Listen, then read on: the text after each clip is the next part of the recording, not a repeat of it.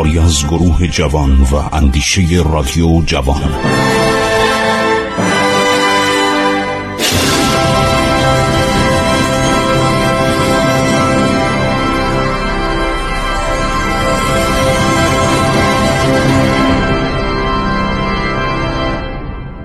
بسم الله الرحمن الرحیم. با سلام و عرض درود و احترام به شما شنوندگان عزیز رادیو جوان. من خسرو معتزد هستم.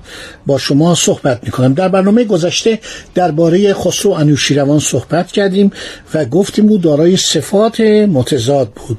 پروکوپیوس مورخ روم او را استاد بزرگ در تظاهر به پرهیزگاری و در عهد شکنی می‌داند. مورخ ایرانی تبری او را به تیزهوشی و تدبیر ستوده است. خسرو انوشیروان کارگزاران خیش را از روی شایستگی تعیین می‌کرد و توجه به مقامشان نداشت. مهمترین کار نظامی و ایجاد یک ارتش دائم با انضباط و شایسته به جای سربازان بنیچهی ملوک و توایفی بود. مثل کاری که شاه عباس کرد. شما یه ارتش منظم ایجاد می‌کنه. اون قبایل نهگانی و جماعت دیگری که بسیار قوی بودن و شجاع در مقابل عثمانیام خوب می جنگیدن در مقابل ازبکان خوب می جنگیدن ولی بی بودن. معمولا تابع فرماندهان خودشون بودن. حتی اون فرمانده کودتا می‌کردن. در یک کودتایی جالبه که مادر شاه عباس هم کشتن. موقعی که شاه هنوز به سلطنت نرسیده بود و همین افراد رفتن در شهر قزوین که پایتخت ایران بود در زمان شاه تماز در دوران شاه محمد پسر شاه تحماس میرن و خانوم او رو می‌کشن و این خانوم رو به قتل میرسونن. همین توایف قزلباش فرماندهانشون. شاه همه اینا رو سرکوب می‌کنه و قزلباش ها یه قسمت از ارتش میشن. ارتش منظم حقوق بگیر که فقط فرمانده کل قوا یعنی خود شاه رو میشناختن. هر شود که ویلدورانت میگه مهمترین کار نظامی و ایجاد یک ارتش دائم یعنی انوشیروان. با انضباط و شایسته به جای سربازان بنیچهی ملوک و توایفی بود. قوانین ایران را مدون کرد. برای آب شهرها و آبیاری مزارع صدها و توره ها ساخت. تجارت را با ساختن تعمیر کردن و حفظ نمودن راهها و پلها رونق بخشید.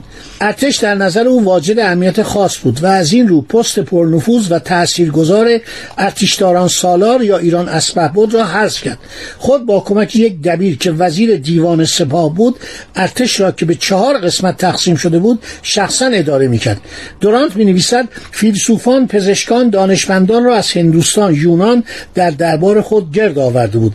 در مورد تشویق دانشمندان سخاوت میورزید. خسرو انوشیروان پایتخت بزرگ و پرجمعیت خیش تیسفون یا کیتیسپون را مشتمل بر شهرهای هفتگانه با کاخ و کوشکهای بیشمار در دو سوی رود تگریس یعنی رود دجله گسترش داد که موجبات حیرت و شگفتی مسافران و تجار خاورمیانه و هندی و چینی و سوریانی را فراهم آورد. عرب بدین شهر نام مدائن یعنی جمع مدینه ها و شهرها را دادند. نقاط ضعف استراتژیک شهر کیتیسپون که شهرت چندین صدش از دوران سلوکی ها مانع تغییر مکان آن به نقطه امتر و مرکزیتر در قلب فلات ایران شد نزدیکی جغرافیایی فوقلادش به مرزهای روم و عربستان بود. یعنی این مرز خیلی نزدیک پایتخت بود. این اشتباه بزرگ انوشیروان بود. رومیا همیشه حمله که می‌کردن در دوران اشکانیان و دوران ساسانیان خیلی راحت می‌رسیدن. از بین النهرین میگذشتن می‌رسیدن به تیسفون. الان تیسفون کجاست؟ نزدیک بغداده.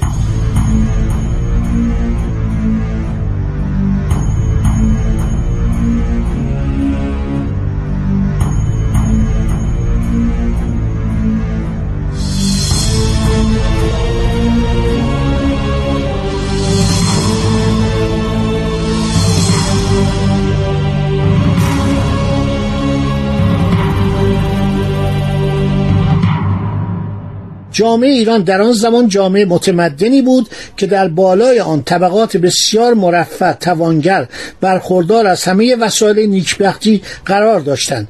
در پایین طبقات هتقشان سندگران و پیشوران و واستریوشان بار سنگین کار و تولید و انواع خراج ها و مالیات ها را بر شانه هم می‌کردند.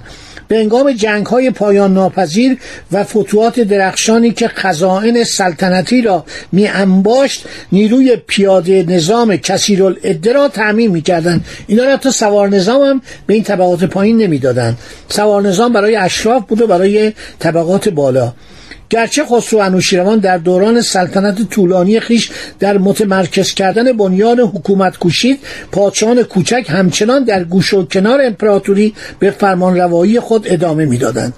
یکی از مورخان معاصر این پادشاهان و فرمانروایان را چنین شناسایی کرده است. مرحوم دکتر مشکور خدا بیامرز استاد من بود.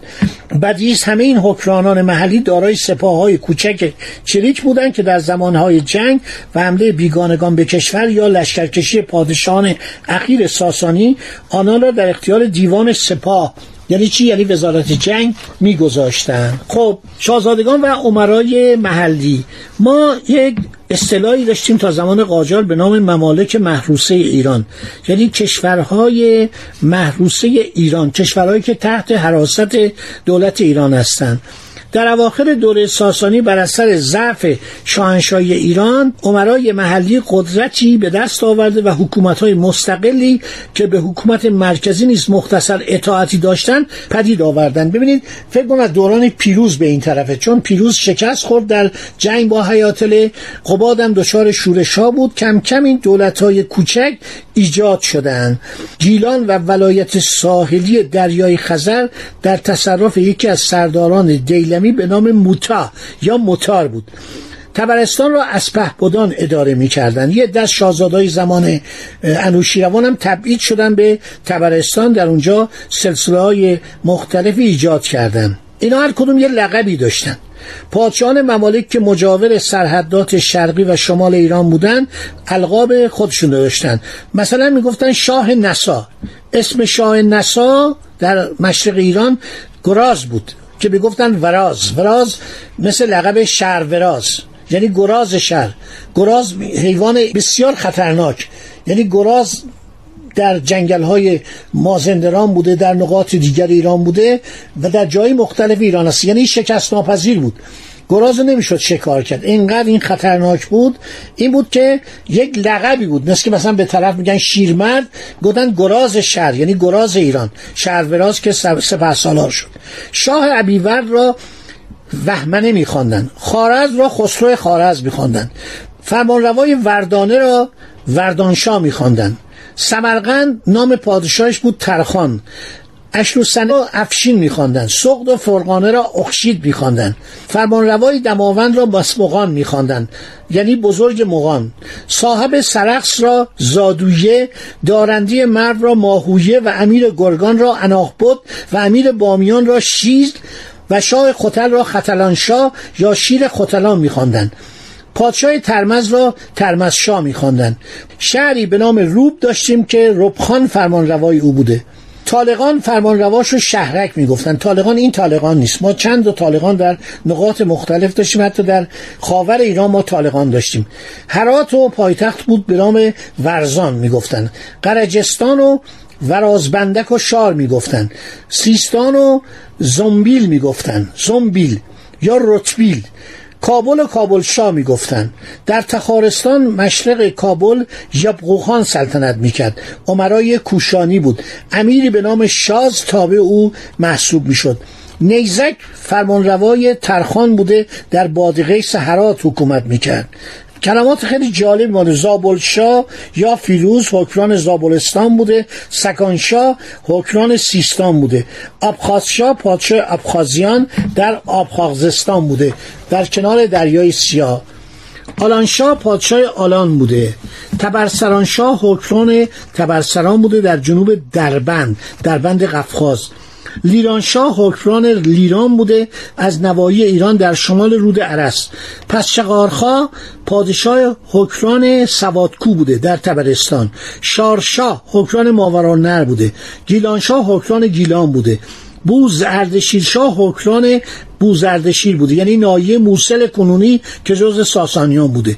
میشان شاه حکران دست میشان بوده. بزرگ ارمنیان شاه پادشاه ارمنستان بوده.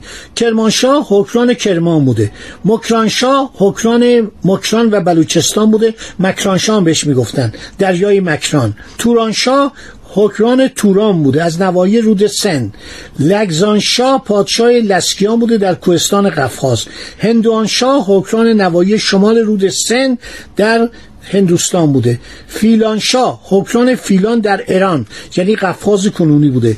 جرجان شاه یا گرجان شاه حکران جرشان در ایران بوده. شروان شاه یا شیروان شایان حکران شروان بوده در ایران قفقاز. ایرانشاه یا ابرار یا ابراز یا وراز حکران نایه نسا در میان مرو و نیشابور ترکمنستان امروز بوده. کازش شاه داشتیم. حکران سرزمین کازش در مغرب ایران.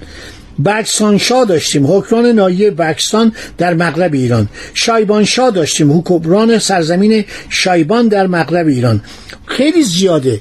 برشکانشاه گیگانشاه بلاشنگانشاه نقشاونشاه کشمیرانشاه خداد سامان خداد ریورشاه بندون یمانشاه تازیانشاه تدان یا خزین حکمان نایه چاچ در شمال جیهون. اینا القاب مال زیاده. خدا بیامرزه دکتر محمد جواد مشکور در کتاب خودش ایران در عهد باستان اینا رو آورده. هر شود که انوشیروان چهار بخش ایران رو به چهار اسپه بود میده. یعنی فرمانداران تقریبا استاندارا نظامی میشن. چهار بخشی که چهار اسپه بود بران فرمان میراندن خود شامل استانها. تسوک. استان یعنی همین استان یک کمی کوچیکتر. تسوک فرمانداری بوده. روستاک بخشداری بوده. جیها قرا بوده. چهار بخشی که چهار اسپه بود برام فرمان میراندن در حقیقت شش بخش. دل ایران شهر. دل ایران شهر کجا بوده؟ هر شود عراق. عراق کنونی که این سرزمین که تیسفون در آن قرار داشت شامل دوازده استان و تعداد زیادی تسوک فرمانداری بود. هرچند شاهان و فرمانروایان محلی که همچنان اسامی و عناوین مشخص کننده سرزمین های تحت فرمان خود را داشتند اینا ظاهرا حکومتشون مستقل بود ولی باطن تابع ایران بودن. جنگی می‌شد ایرانیا می اومدن ان ایرانیا می اومدن ان ایرانیا مثلا مثل عربستان مثل سرزمین های ارمنستان مثل گرجستان اینا می اومدن کمک می‌کردن. تا اینجا داشته باشید. انشالله در برنامه بعد باقی این مسائل میگیم که به دوران ساسانیان پایان ساسانیان داریم نزدیک میشیم و تمام می‌کنیم. بعد به دوران اسلام خواهیم رسید. خدا نگهدار شما.